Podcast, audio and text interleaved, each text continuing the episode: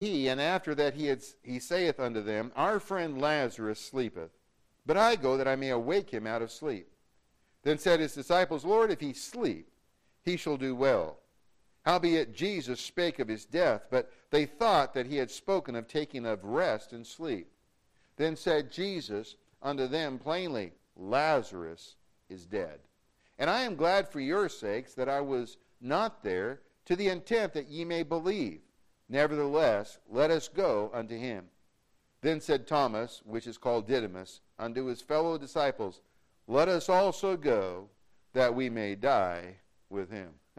Exciting. Thomas is always a person that brings great encouragement to the, to the stage when he's there. Let's pray. Dear Father, we thank you tonight for this portion of Scripture. We thank you for the wonderful things that we can learn from it. Pray, God, you teach us tonight. Thank you for your family, uh, your, your children that are here tonight, that they might learn. Lord, I pray that you give us a fresh insight in thy word. We'll give you all the praise, the honor, and glory. In Jesus' name, amen. Thank you. you may be seated.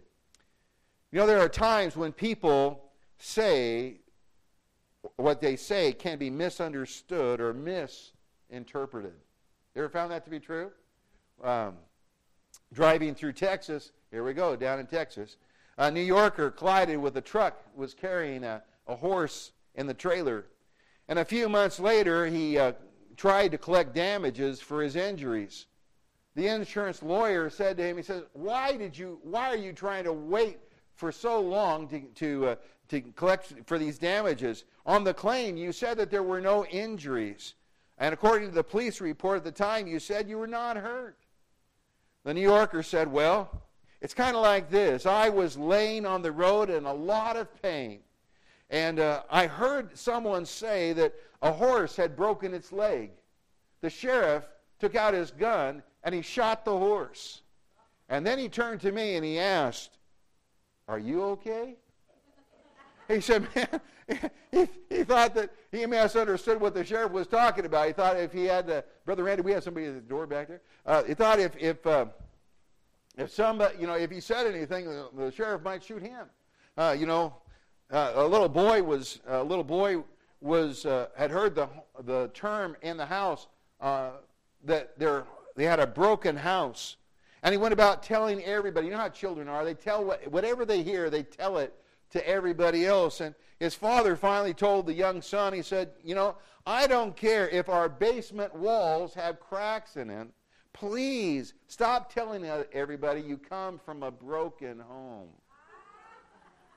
Kind of a little misunderstanding there in that.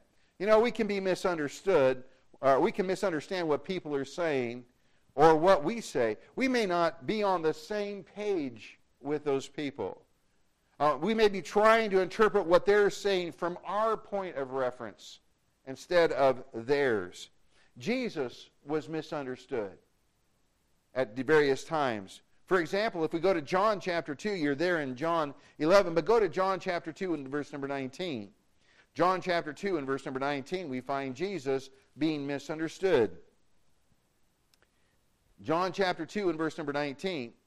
Then Jesus answered and said unto, unto them, Destroy this temple, and, I, and in three days I will raise it up. Then said the Jews, Forty and six years was this temple in building, and wilt thou rear it up in three days? But he spake of the temple of his body. And uh, interesting, Jesus says, Well, you know what? You destroy this temple. And they thought he was talking about the, the temple, the place of worship. He says, Well, you destroy this temple, and in three days I'll raise it back up. Remember, at the time when they were trying to accuse him, that's exactly what they said in Mark 14, verse 58. They were looking for, for excuses why they could put him to death. And it says, And we heard him say, I will destroy this temple that is made with hands, and within three days I will build another made without hands. They misunderstood. They didn't understand what he was talking about.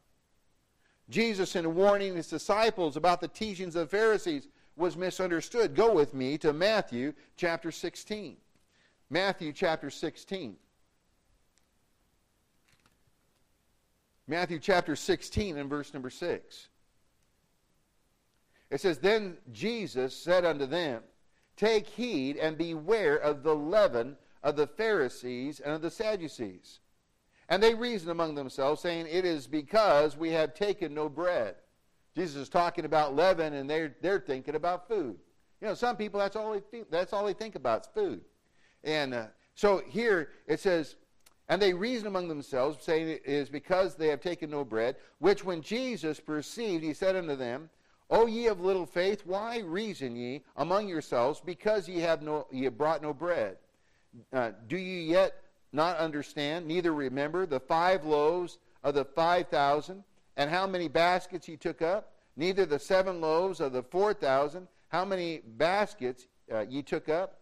How is it that you do not understand that I spake uh, it not to you concerning bread, that ye should beware of the leaven of the Pharisees and the Sadducees? Then understood they how that he bade them not beware of the leaven of bread, but of the doctrine of the Pharisees and the Sadducees.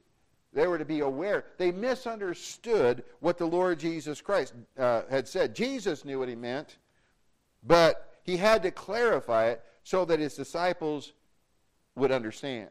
Confusion and conflict can arise simply because we are misunderstood. People can't read our minds. Have you ever found that? You know, some, some people expect you to read their mind. Now, husbands and wives, when you've been married a while, or good friends, you can kind of read. You can look on their face, you know what they're thinking. You think. But I can guarantee you there's times when you don't know what they're thinking. People cannot read your mind. Instead of getting frustrated with others who misunderstand what you say, we ought to ask questions so that we might understand better. In our text, we find here back in John chapter 11, we find the disciples, they misunderstood what Jesus had told them concerning Lazarus who had been sick. These 12 uh, had spent a lot of time trying to understand and get the heart of the Lord Jesus Christ, but they still missed what he was trying to say at times. Jesus, in love and compassion, explained what he meant and you know, we can learn much from the example of the Lord Jesus Christ. How to be patient with those who do not understand our way of thinking. Ladies, can I tell you something? Guys don't understand your way of thinking. I'm just telling you up front. Guys don't understand your way of thinking. Ladies expect guys to understand them. Your, your way of thinking is on two different planes. I hear and understand that, that ladies use both sides of their brain and guys use only one side. You say, Pastor, that's how they can carry on conversations, do work, and, and they can, you know, carry on a conversation with this person and this person and, and, and do this over here too. And guys are trying to focus on one thing. You say, well, why don't they just get on the program? Because God didn't make us that way. Okay? So um, we, we need to understand that we don't all think exactly alike. And so uh, we need to learn uh, to be patient and understand how people are thinking and how to explain clearly when we're communicating. You say, Pastor, uh, I, I say certain things and people don't understand what I'm saying. Sometimes people will give you, it, they will give short uh, statements, but they don't give complete statements. And you're trying to figure out where they're going with that rabbit trail. Uh, now, ladies, that's the reason why I don't like Pictionary. I hate Pictionary. You say, why do you hate Pictionary? It's very simple. Ladies, they're kind of in tuned with each other. They can draw a little line. Oh, that's the Empire State Building, and a man jumping off. What? Oh, yeah, that's exactly right. And how can they figure that out? Because they, they're just kind of in touch. And guys, guys sitting there, oh. That's how it is. So please be patient. Be patient with people. And this is this portion of Scripture. I think uh, as we stop and think about this, is important for us. Be, and the message tonight is entitled Being Misunderstood. Being Misunderstood. Notice, first of all, the, the comment. We find in verse number 11 of John chapter 11, it says this These things said he, Jesus, and after that he uh, saith unto them, Our friend Lazarus sleepeth, but I go that I may awake him out of sleep. Jesus called Lazarus his friend. Boy, what a special place that is for Jesus to call you a friend. Abraham was called the friend of God. The Bible says in James 2:23, "And the scripture was fulfilled which saith, Abraham believed God, and it was imputed unto him for righteousness, and he was called the friend of God." He was called the friend of God. People knew that Abraham had a special relationship with God, the friend of God. Jesus called his disciples friend. We're here in John 11. Go to John chapter 15 and verse 15. Jesus speaks here to his disciples, and he's John 15, 15. He says, Henceforth I call you not servants, for a servant knoweth not what his Lord doeth, but I have called you, notice, I have called you friends, for all the things that I have heard of my Father I have made known unto you. Jesus called the disciples his friend. You know, he even called Judas Iscariot friend. When Judas came to betray uh, Jesus in Matthew chapter 26, verses 47 through 50, Jesus called Judas friend. It says, And while he yet speak, spake, excuse me, lo, Judas, one of the twelve, came, and with him a great multitude of swords and staves from the chief priests and the elders of the people. Now it was be, uh, betrayed, uh, excuse me, now he that betrayed him gave them a sign, saying, Whosoever I shall kiss, the same as he, hold him fast. And forthwith he came to Jesus and said, Hail, Master, and kissed him. And Jesus said unto him, Friend, wherefore art thou come? Then came they and laid hands on Jesus and took him. Even when we are disobedient to the Lord, he still looks at, at us as friends when we're saved. Wow, that's amazing. Have you ever been around some people when when uh, you're not going the same direction, they don't want to have anything to do with you? I mean, we're done. We're done. It's like they're no, no longer your friend. Jesus called those who obeyed his words their friend. John chapter 15 and verse number 14, look what it says. Jesus said, Ye are my friends if ye do whatsoever I've commanded you. The point is here that Jesus is our friend, but the question comes out are we really Jesus' friend? See, Jesus is always our friend. You may not do what God says, but Jesus is still your friend. We demonstrate that we are Jesus' friends by obeying his word by doing what he asks us to do. If ye love me, keep my commandments. He that loveth me not keepeth not my saying. Folks, I submit to you tonight as we stop and think about that, uh, are we Jesus' friend? He's my Savior. I, I want him to know that he's my friend. I want to obey him. I want to do what he says. 1 John 3:18 My little children let us not love in word neither in tongue but in deed and in truth. The old adage actions speak louder than words. Jesus said in Luke, he says, "Why call you me Lord, Lord and do not the things that I say? Why do you call me master? Why do you call me friend and you don't obey what I say?" You know, though Lazarus had died, he, he was still the friend of the Lord. Though he died. Lazarus, my friend, as we see, as we go back here to John chapter 11, look back there a second. John chapter 11. These things said he, and after that he saith unto Our friend Lazarus sleepeth. Oh, I like what Romans 8, verses 35 through 39. You know, death doesn't stop us, uh, stop the Lord from being our friend. In Romans 8, 35 through 39, he says, Who shall separate us from the love of Christ? Shall tribulation or distress or persecution or famine or nakedness or peril or sword, as it is written, For thy sake we are killed all the day long. We are counted as sheep for the slaughter. Nay, in all these things we're more than conquerors through him that loved us. For I am persuaded that neither death nor life nor angels, nor principalities, nor powers, nor things present, nor things to come, nor height, nor depth, nor any other creature shall be able to separate us from the love of God which is in Christ Jesus our Lord. Isn't that wonderful? I am so glad that God put that portion in there.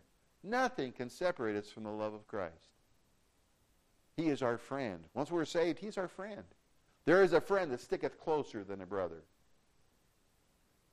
Jesus refers to, in John chapter 11, refers to death as sleep. Notice what he says in here in verse 11. Our friend Lazarus sleepeth, but I go that I may awake him out of sleep. The word sleepeth is the Greek word which, which means to cause to sleep, to be still, to be calm, to quiet, to be quiet, to die. That's the word that's used here. It was a very common expression among the Jews to express death by sleep, and the expression of falling asleep uh, as sleeping with their fathers. For example, in the Old Testament, David slept with his fathers. The Bible says in 1 Kings 2:10, so David slept with his fathers and was buried in the city of David. In 1 Kings 11, verse 21, it says, And when Hadad heard in Egypt that David slept with his fathers, that and that uh, Joab, the captain of the host, was dead, Hadad said to Pharaoh, Let me depart, that I may go into mine own country. David slept. Uh, it wasn't like he was going to bed to sleep. No, he died. David died. Solomon slept with his fathers in 1 Kings chapter 11 verse 43 and Solomon slept with his fathers and was buried in the city of David his father and Rehoboam his son reigned in his stead. In the scriptures sleep is used to indicate that physical death is not the end of the saved. Physical death is not the end. Uh, there is a there is a awakening out of sleep we know called a resurrection. It's a beautiful and a, a tender expression, removing all that is dreadful about death. It's like sleep. It fills our mind with the idea of calm or repose uh, after a, a life of toil and with a reference to the future. Turn with me to Revelation chapter 14. The last book of the Bible, Revelation chapter 14 and verse number 12. I've used this portion uh, many times in, in doing funerals for people. Revelation chapter 14, verse number 12 and verse number 13. It says, Here is the patience of the saints. Here are they that keep the command, uh, here are they that keep the commandments of God and faith of Jesus. And I heard a voice from heaven saying unto me, Right, blessed, that word blessed means happy, are the dead which die in the Lord from henceforth. Hey, happy are the Christians that die in the Lord. People that die in the Lord, hey, there's happiness.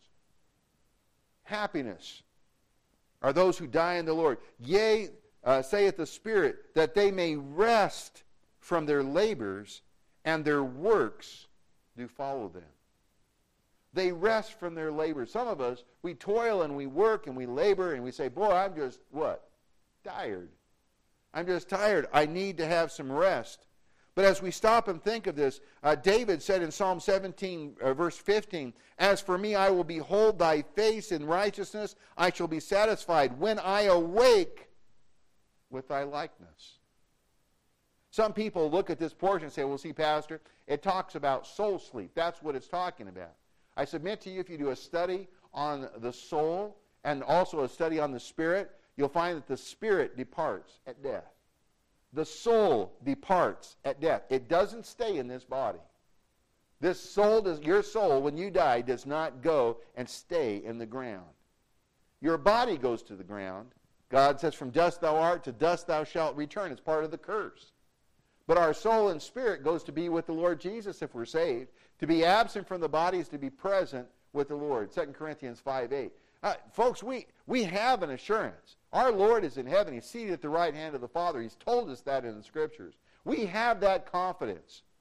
And so when we think of this idea of sleep, it's dealing with this idea of our body. In fact, Matthew Henry puts it this way in his commentary. He says, A Christian, when he dies, does but sleep. He rests from the labors of the day, uh, day past and is refreshing himself for the next morning. Nay, herein death has the advantage of sleep. That sleep is only the parenthesis, but death is the period of the cares and the toils. The soul does not sleep, but becomes more active. You know what? When you leave this body, when your soul leaves this body, your spirit leaves this body, goes to be with Jesus, hey, it's more active, it's more alive than it has ever been. Hey, you read in the scriptures where it talks about the saints are what? in heaven. They're praising God. They're rejoicing. Hey, it's a wonderful time. Boy, more active. Your, your uncle now is more alive, Brother Randy, than he's ever been. Praise the Lord. He says, the soul that does not sleep but becomes more active, but the body sleeps without any toss, without any terror, nor uh, distempered, nor disturbed. The grave to the wicked is a prison, and its grave clothes as the shackles of the criminal reserved for execution. But to the godly it is a bed, and all its bands as soft and downy fetters of an easy, quiet sleep. Through the, uh, though the body corrupt, it will rise in the morning as, is, as if it had never seen corruption. It is but putting off our clothes to be mended and trimmed up for the marriage day, the coronation day to which we must arise. One person has said this when we die, it's the putting off of one garment to put on the new. How wonderful that is. It's just a change, like changing of the garments. In fact, the Apostle Paul, when he writes about it in 2 Corinthians chapter 12, he writes about, he says, I know a man about 14 years ago. He says, whether in the body or out of the body, I cannot tell. He says, that man was caught up into paradise, the third heaven into paradise, and he saw things too wonderful. He says, whether in the body or out of the body, I cannot tell. He said, I saw things in heaven that are amazing.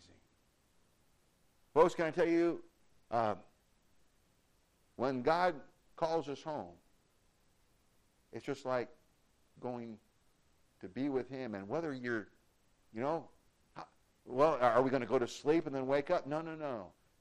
In Luke 16, 19 through 31, it says the angels took Lazarus and carried him to Abraham's bosom. And the rich man died, and in hell he lifted up his eyes, being in torments. Hey, you go, boom, immediately to one of two places, either heaven or hell. For the saint, we get to go to heaven. We get to see Jesus. We get to see all of our loved ones. i tell you what, we're going to be so busy uh, just rejoicing in what God has done and how wonderful it is to be together uh, with believers. And we were talking about that at lunch. Hey, we're not going to be thinking about this stuff anymore. All these problems down here, hey, it's all going to be gone when we get to go to be in heaven. You know, sleep was regarded by the Jews in sickness as a favorable sy- a symptom. Sleep in sickness is a sign of recovery to them because it shows that the violence of the disease has diminished. You know, sometimes when you when you're uh, ha- fighting a cold or something like that, and, and your body is what thrashing around, but when you sleep, you're able to sleep at calm. It's a time of rest. What does the doctor many times tell you? Go home, take some aspirin, and get plenty of what? Rest. Well, it's the same idea. In fact, there's these terminology that we find back there in John chapter 11. Um, it says, uh, he shall do well. Remember, Thomas says, well, if he's sleeping, he shall do well. You know, he's, he's recovering. That, this idea, the original word here, uh, the sense there is uh, being getting, he's getting well, he's recovering, he's sleeping. If he's just sleeping, hey, let's just leave him alone. He, he's getting better. You don't need to wake up Lazarus. The disciples thought they understood what Jesus was talking about. In reality, they'd missed the point. Back in John chapter number 11, if you look and consider this, that Lazarus has died. Have you ever thought that you understood what someone had said only to find that you didn't really comprehend? Guys, have you found that out about your wife? Your wife tells you to do something or mentions that you need to, we need to do something and you forget. I, is it just me or is it, does you guys understand that? I thought, you know, sometimes children they try to they try to get in, try to get out of chores by saying something like this I didn't understand what I was supposed to do. See, folks, as parents or as teachers, one of the things that you learn, you give instruction. And then you ask uh, if they understand the instruction. And the third thing is the key you ask them to repeat it back to you. Guys, I'm telling on you, so you better watch it. Well, when they do that, say, so tell me what I just said. Because, uh, uh and so when you can repeat it back, there's no excuse why you didn't do what you were saying. Well, you say, Pastor, I just, you know, I, I, sometimes we don't understand what we're, what people are saying. Why? Because our mind is someplace else. Sometimes our mind is someplace else. You know, that's why I like to sit up front. I like to sit up on the edge of the seat. I don't like to get too comfortable because you know what? Especially in an air conditioned building, nice padded pews, you know what happens? You can start to go nod off. You know, I, I was thinking about putting little uh, little uh, pieces of metal inside of all the seats there and have a bunch of, of buttons up here on the rows. And so, button uh, third row, 11th seat, boom, and give you a good zap. You know, that'll wake you up. Um, because sometimes our mind gets, gets, uh, gets off. I've shared with you, uh, in, in, when I was out in California, I used to have a guy that would count all the knots. We had Pecky cedar. How many of you have ever seen Pecky cedar? You know what that is? Uh, don't have it out too much out here, but Pecky cedar is like wood that looks like it's been chewed up. And they used to build houses with it. And there'd be all sorts of little spots in the wood. And I had a guy, he told me one time, he says, You know what, Pastor, during the message, I'm counting all the spots in there. It'd be kind of like counting all the knots in these wood in, in this wood. Now some of you are going to start doing that, Pastor. One, two. Our mind gets off. Our mind starts roaming. And so you say, well, Pastor, how, how, do we, uh, how do we correct that problem? Well, that's called discipline. We need to bring our mind, when people are talking, we need to be listening. Listening, uh, the art, uh, listening is an art. And we've lost that art. Today, you, if you listen to, to some of these talk shows, people don't listen to what other people say. They try to shout over top of them what they're trying to say, and they think, oh, see, I'm bigger because I can overshout you. No, you're rude. You're rude. I don't care who you are. There's called respect, and respect is listening to what somebody else has to say, and then you get a chance to say what you think. But we are so rude to each other today. And you know what? We've lost the respect that the Bible teaches. We need to get back to biblical principles. We need to stop. We need to pull ourselves back under control and learn to listen. And it requires discipline. The disciples heard the words but misunderstood their meaning. Now, notice, if, as we go back to, to John chapter 11, the clearing up of the matter. We find that here in John chapter 11 and verse number 14. Notice what it says. It says, Then said, or starting with uh, verse number 12, Then said the disciples, Lord, if he sleep, he shall do well. Howbeit, Jesus spake of his death, and they thought that he had spoken of taking of rest and sleep. Now notice, then said Jesus unto them plainly, Lazarus is dead. Lazarus is dead. And then he goes on to say, uh, And I am glad for your sakes that I was not there, to the intent that ye may believe, nevertheless, let us go unto him. The explanation of that meaning of the word sleep, Jesus had tried to tell his disciples in a tactful way that Lazarus had died, but they didn't understand what he was trying to say. You know, there's some people that just don't get the dots. They don't connect the dots. I'm convinced the longer as we go in this society that people don't get the truth unless you give specifics. You say, well, what do you mean? Well, when we talk about sin, sin is kind of a big, broad, and you say, do you, have you ever sinned? Well, no, I'm, I'm not, I don't, I don't sin. You know, we need to clarify for people what sin is. The Bible talks about lying. Have you ever lied? Well, yeah, I've lied. Bible says that we're to speak truth every man to his neighbor. If I've lied, I have sinned. Thou shalt not steal. Have you ever stolen, taken anything that didn't belong to you? Yes. Then, you're, yeah, you're a liar. Uh, oh, no, I haven't taken anything. Have you ever taken a longer lunch break than you're supposed to take at, at your workplace? Then you've stolen. You've stolen from your boss. Um, see, as we, as we help people to understand the points, what sin is, Christians don't understand it sometimes, but unsaved really don't understand it. So when you're trying to lead a person to Christ, you've got to help them to understand that they're a sinner before they need the, the need the Savior. Because they think they're morally good. But, folks, we need to be specific. We need to get down. Jesus had to get plain talk uh, down to the disciples. They should have picked up on it. Uh, Lazarus, he says, he had to be blunt. Lazarus has died. You know, there are those who say, well, just don't beat around the bush, just give it to me what? straight. You know, I like it when people give it to me straight. And some people, they just never get around to the point. What's the point? That's why when I, I'm listening to preachers, I like preachers who get down to the point. Some people, they just never get around to the point. What is the point of your message? What is the point? What point are you trying to make? Then there's other people, well, I tell you what, they get right to it. Payday someday. B.R. Lakin used to preach that. If you never heard that message, that's a great message. B.R. Lakin. Payday someday. He gets right to the he gets right to the matter. If you sin, there's going to be a payday someday. You're going to pay for your sin.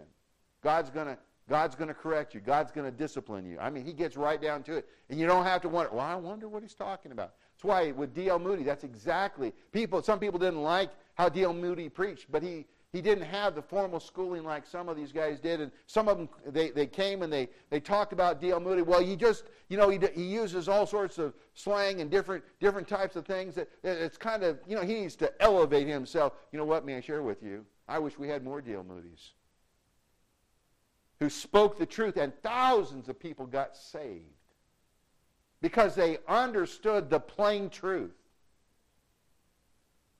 Think of Billy Sunday. He said, You know, I hate the devil. Some people try to put the devil as their best buddy. Folks, Christians, the devil is your enemy. He says, Billy, Billy Sunday says, I hate the devil. He says, if I could, I'd bite the devil. Whoa. I mean, how I mean, here's a baseball, ex-baseball player. And he would he would be doing all sorts of, of things that he would do in baseball, and people said, Man, they'd come to hear him preach because he had he just put it out there, and people like to hear it put out straight. You know one thing about putting it out straight? Sometimes people don't like hearing it. But that's not the preacher's fault, that's their fault. Because God is trying to get their attention. Jesus here is talking to his disciples. Hey, folks, don't you understand? Lazarus is dead. He had to be blunt. He had to be to the point. You know, the man or the woman of God is instructed to ponder what we say before we speak. We need to, we need to say the right things the right way. Proverbs chapter 10, verse 32, it says, The lips of the righteous know what is acceptable, but the mouth of the wicked speaketh frowardness. That word acceptable means pleasure, delight, favorable, acceptance. The person who is a godly person, a person who's a righteous person, he's not just throwing out things that are going to cut and, and chop people down, but they know what's acceptable. Excuse me, acceptable, what is the right thing to say for the situation. Proverbs 15:23 A man hath joy by the answer of his mouth and a word spoken in due season how good it is or how good is it? Due season, it means at the right time. You know, there's some things you ought to say at a certain time, and there's other things you ought to wait for a more convenient time, a better time. Sometimes people, when they're upset, they come to a person and they, what do they do? They tell their mate or somebody at night when that person's already tired, tells them all sorts of, you know what? That was the lousiest meal I ever had. Can I tell you something? If you do that late at night, can I tell you something? You're a foolish person. Say, why is that? You may not like that meal, but you ought to save it for another time. You ought to thought, think and, and, and ponder what you're getting ready to say. How can you encourage for a better meal? The Bible says in Proverbs 15, verse 28, the heart of the righteous studieth to answer, Pastor, I don't like to study. I, mean, I asked the kids today, I said, You're back in school? Yeah. When you start? Well, Thursday. Guess what? We've got to study all over again. They weren't too happy about that. But you know what? As Christians, as, as believers, we're to study. We're to study how we need to respond to people. When people say things, we ought not to just spew whatever comes out of our mouth because it says there, this is what it says The heart of the righteous studieth to answer, but the mouth of the wicked poureth out evil things. Mouth of the wicked, they don't care what they say, they don't care who it hurts. The Bible says a word fitly spoken is like apples of gold in pitchers of silver. That word fitly, in the Hebrew, it's the, it's the idea of a wheel. You say, well, why would they use fitly, meaning a wheel? Well, a word uh, uh, upon the wheels that runs well.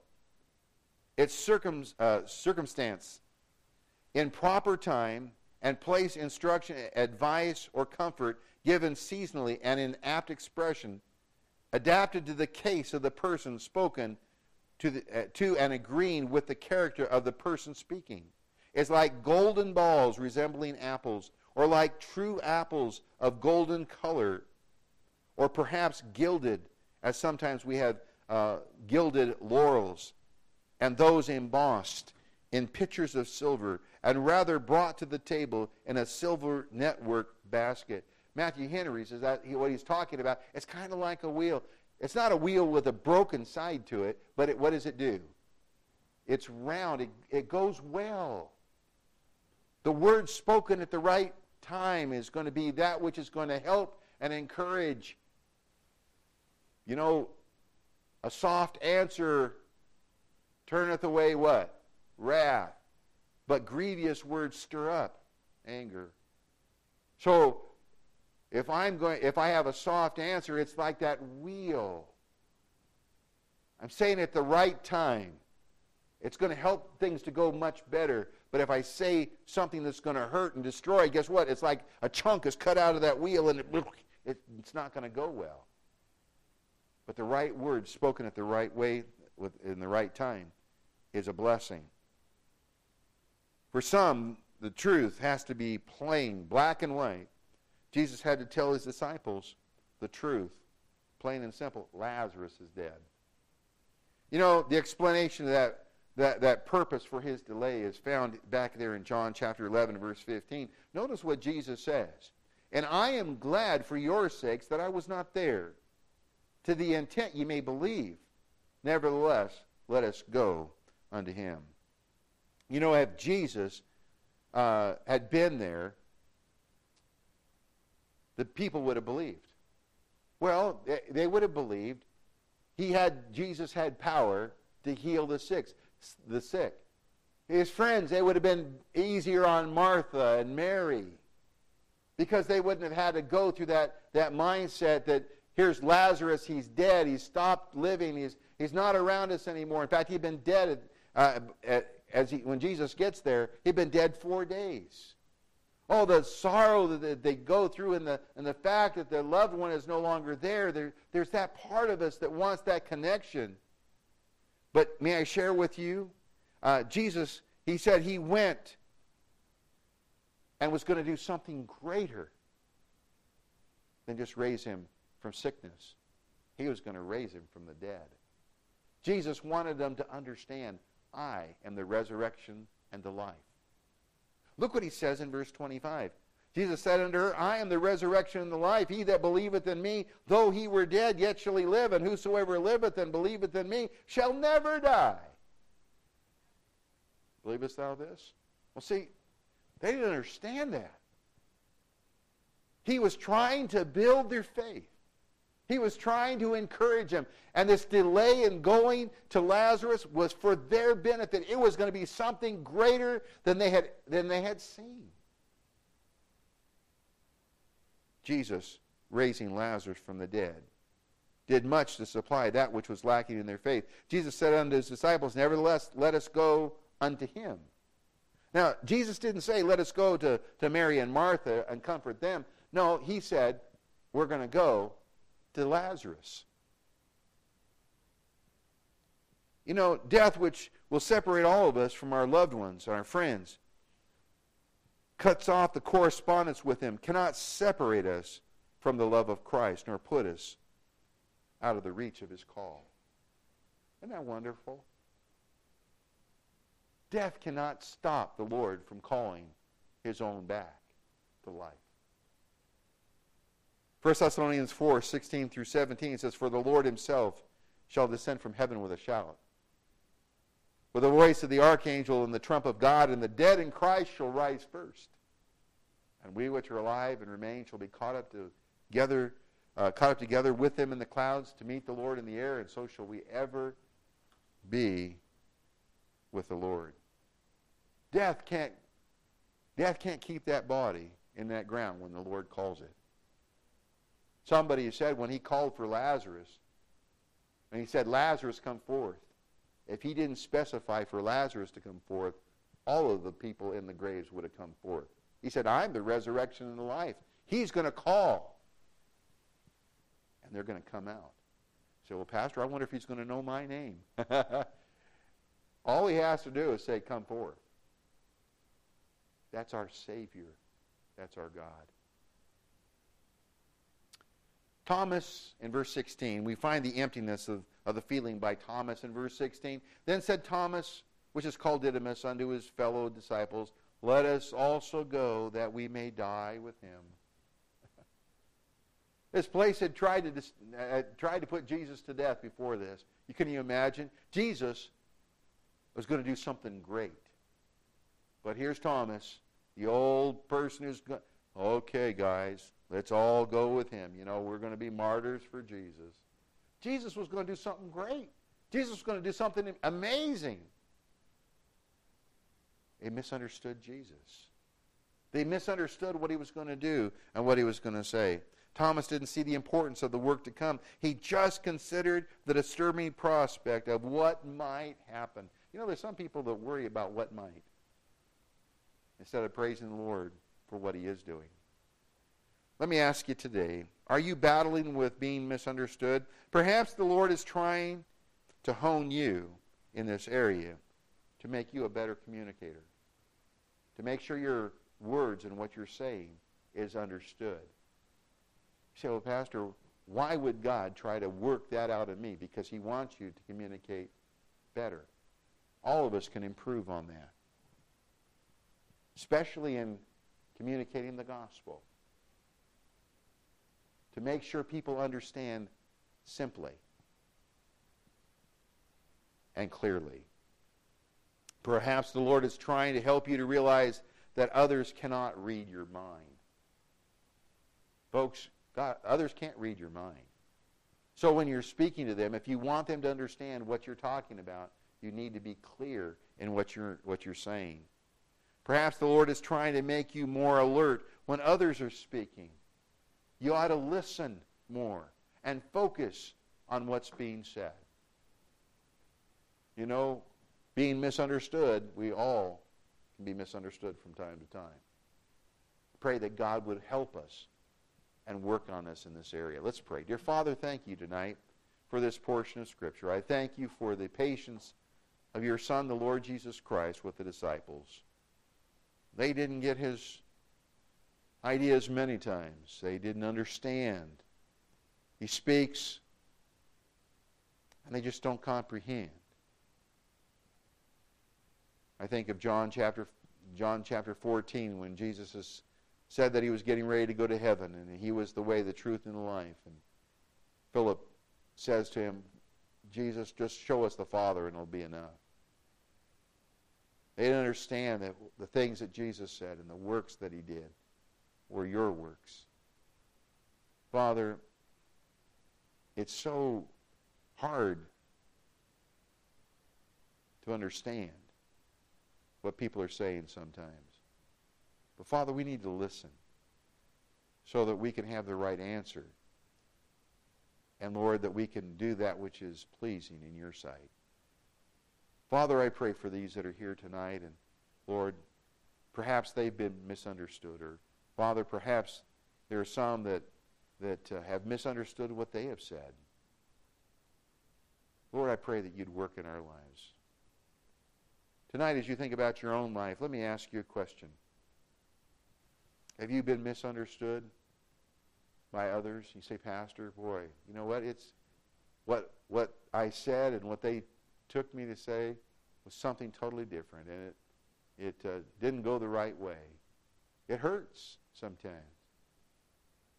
Maybe God's speaking to you tonight about being a better communicator, and say, Pastor, please pray for me. I, I, I want to be able to get the gospel out. I want, when I'm speaking and I'm talking to people, I want to make sure that I say the right things. Perhaps tonight, as you think about your what you say, maybe uh, you need to think more about what you say before you say it. Say, please just pray for me. Is there anybody like that? Amen. Yes. Amen. Dear Father, I pray for these hands. And Lord, they're, they're honest before you. They know that they need help. That's why they're asking for prayer. And Lord, you can help them. Lord, I pray you'd help them tonight. Father, if there's one without Christ, I pray they'd come and be saved tonight. We'll give you all the praise, honor, and glory in Jesus' name. Amen. Let's all stand. Brother Scott, come lead us in a song of invitation. If you're not sure you're saved, please come and get saved tonight. If you are saved, you say, Pastor, you know what? I need to pray about some things. The altar is